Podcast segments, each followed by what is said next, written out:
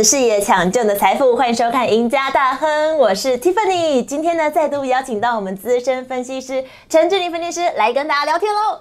好，Tiffany 你好，各位观众朋友大家好，我是陈志玲。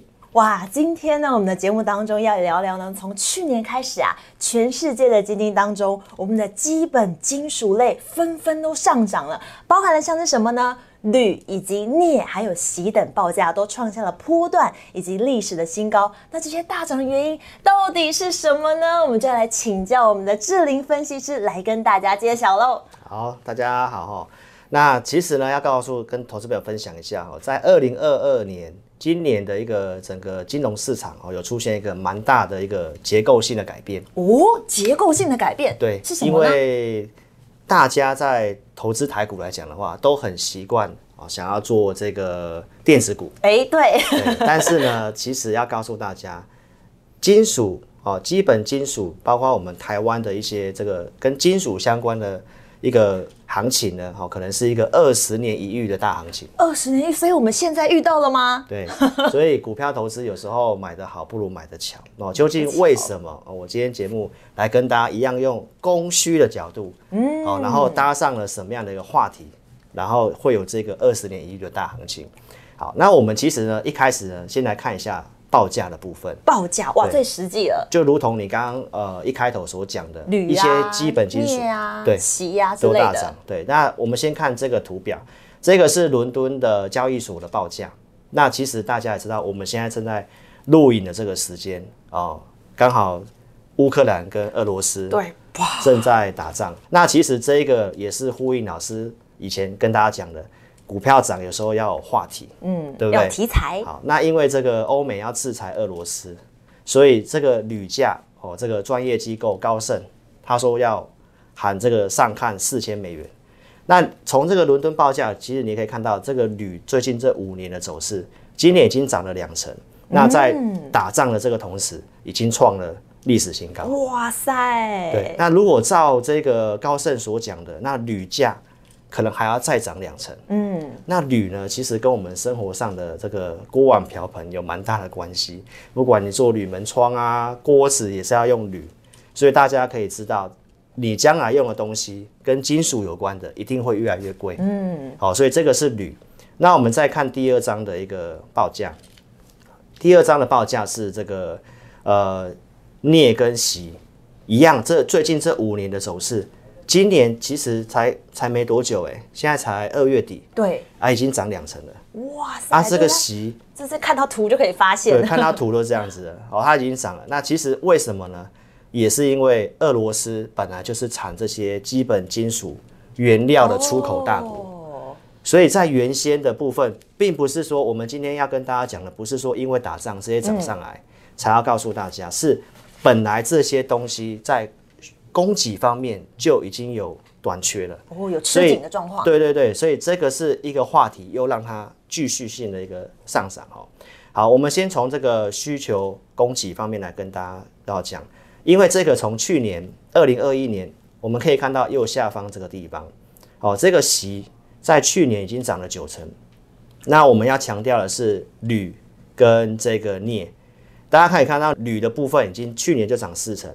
镍的部分已经涨两成五，所以这个不是因为啊我们说的战争突然大涨，然后我们搭这个话题跟大家讲，是要告诉大家，我们看行情一定会需要有个所谓供给跟需求的概念。好，那供给方面，大家可以看左方，帮大家框起来了。对铝的部分，哦，其实从这个伦敦交易所所统计的这个库存，铝是第一名，就是库存减少了八千三百多万吨。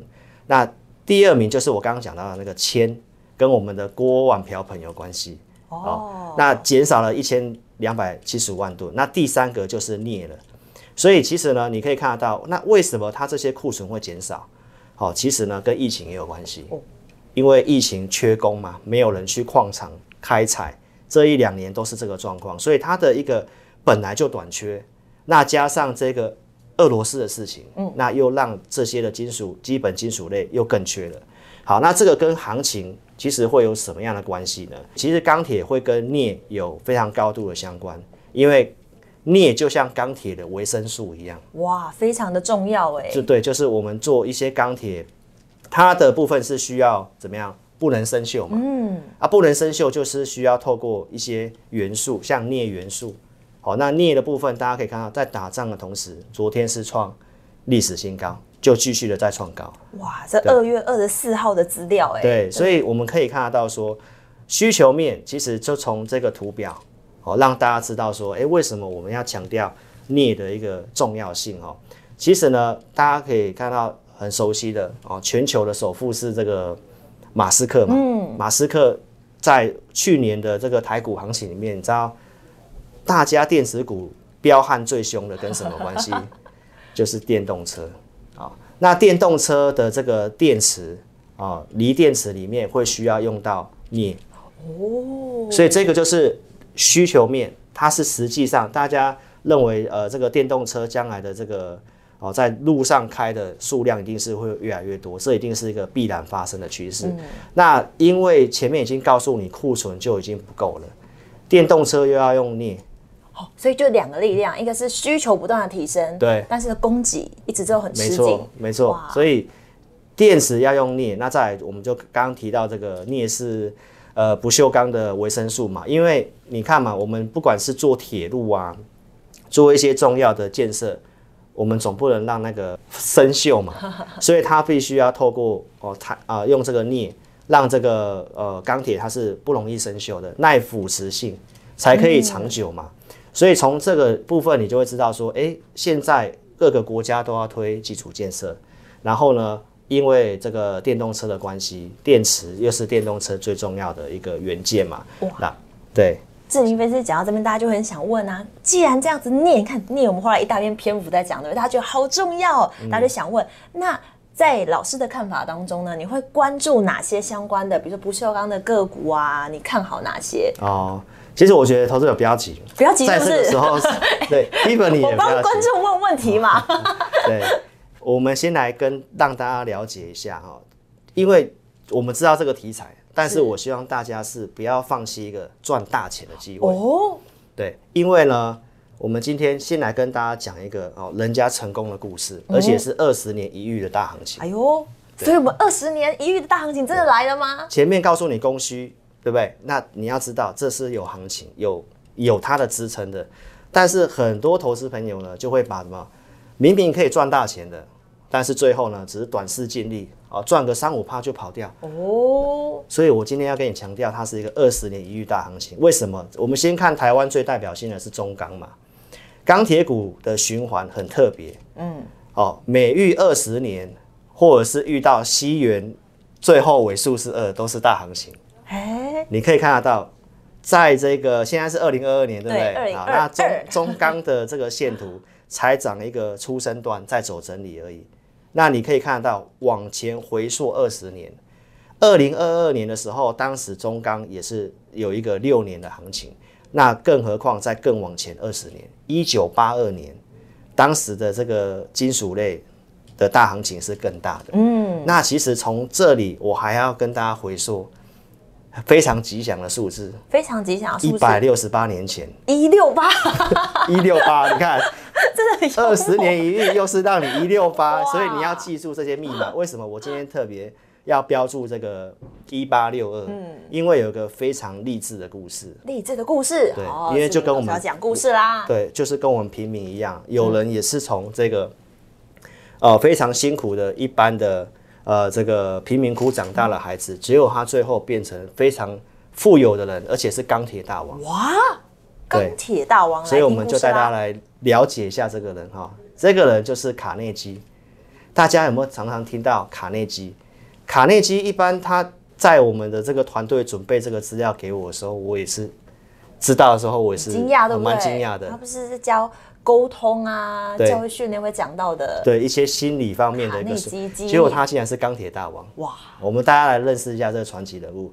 他其实就是在这个一八三五年贫民窟长大的孩子，非常的辛苦，然后出去工作哦，当当信差，当时一个月的月薪可能只有五元五五美元到十美元左右。好，那他的这个心思其实非常的微薄。那一八五六年，他开始踏入股票市场，嗯，他开始呢，哦，就是买股票。到一八六零年，哦，呃，他当时看好这个。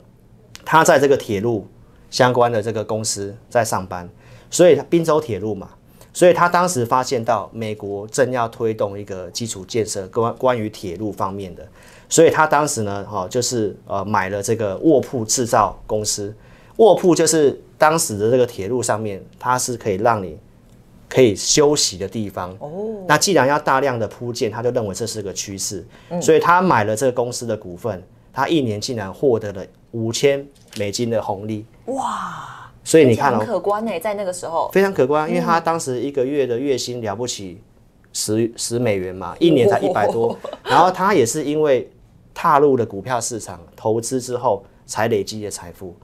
他累积了财富之后，他在一八六二年，老师要强调一八六二年，嗯，就是我讲的钢铁一遇的大行情这个地方。我才搭上了这波列车。对他看到了这个，因为他在铁路公司上班，他也知道当时美国要推这些基础建设，所以他把他所赚的钱成立了铁轨公司，陆续成立了钢铁公司，所以他也因为搭上了这一波的哦这个基础建设的趋势，所以最终呢，他卡内基钢铁哦是以五亿美元卖给了摩根，所以这一个从贫民窟搭上了一个趋势，然后变成了世界三大的经济巨头。因为当时美国哦，就是 J.P. Morgan，大家已经知道，它就是金融的巨头，这本来就是从含金汤匙出生的一个家族了。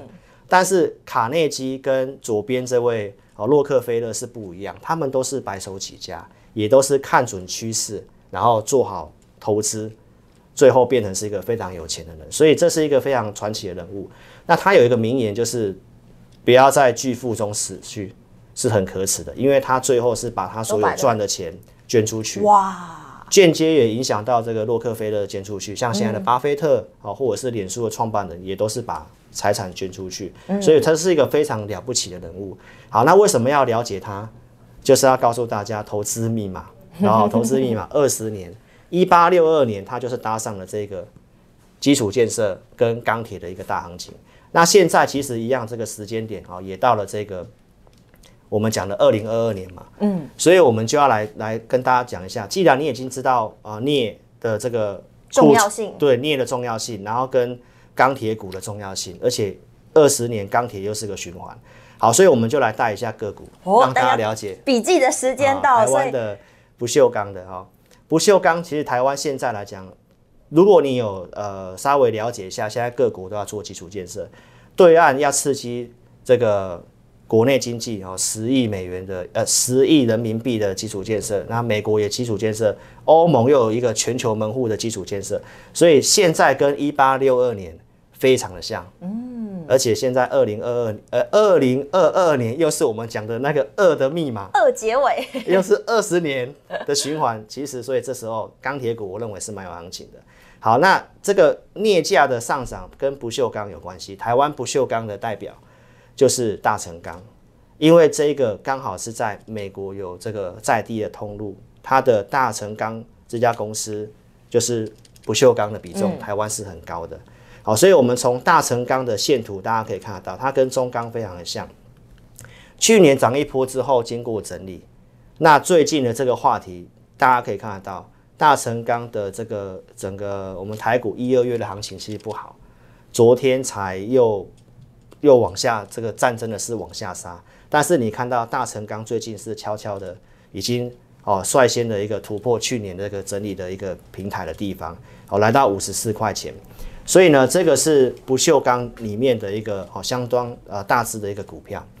再来第二档是它的一个子公司大国钢，大国钢呢就是直接在美国当地是有成立公司的，然后它是最主要是做螺丝螺帽的。整个数字跟业绩来讲的话呢，哦，从法说会的资料哦是已经很明确的告诉我们，就是美国订单非常的多。那整个大国钢跟大成钢因为镍价的大涨，它整个相当呃钢铁的这个库存的报价也都是上来的，所以这两只是台湾哦比较受惠在美国基础建设跟不锈钢有直接关系的。那如果说以我们国内的不锈钢的一个公司来讲的话，那就一定要知道这个允强二零三四的允强，嗯，因为它是国内很罕见的哦，就是上中下游它都是呃不锈钢里面很重要的一家公司。那你可以看到它的这个线图，既然是二十年一遇的大行情，好，那其实呢，你要第第呃有一个重要因素就是股票也是要经过修正，相对便宜嘛。那你可以看到现在这个云强的一个走势图，这是到今天盘中的二月二十五号今天盘中的哦。你看这个呃呃俄罗斯的这个战争下来，行情这么差，可是你看到云强今天其实已经是要快要过二月高点了，所以这是国内呃很重要的一个啊不锈钢的一个上中下游的一个股票哦。那在低档，所以这三档我认为是。从老师的一个系统架构跟这些公司的体质，我帮大家过滤过，是不锈钢里面我觉得比较有价有量的、具代表性的股票啊，来跟大家做分享。哇塞，有没有满满的笔记了呢？今天节目当中，我们邀请到我们的志玲分析师跟大家分享，我们从一开始的金属报价提到呢，现在它的这个上涨的行情、供需的需求来做分析。接下来提到我们这个二十年一遇的大行情，一六八对一六八，所以今年呢，可能就是那二十年的开头，所以大家赶紧。把握好机会，搭上这班列车。我们还举了我们钢铁大王的故事，它就是一个非常励志的小故事。那最后呢，我们老师也分析了几个投资的方法，这几个个股都可以来做关注。那当然呢，大家如果想要听更多我们志英老师的分析的话，在每周二、三、四、六晚上八点的。前进大趋势，可以看到我们的智盈分析师哦。那如果呢，想要继续收看我们赢家大亨，别忘了我们每周一到周四每天下午的五点半，赢家大亨等你哦。我们下次见，拜拜，拜拜，祝你大赚。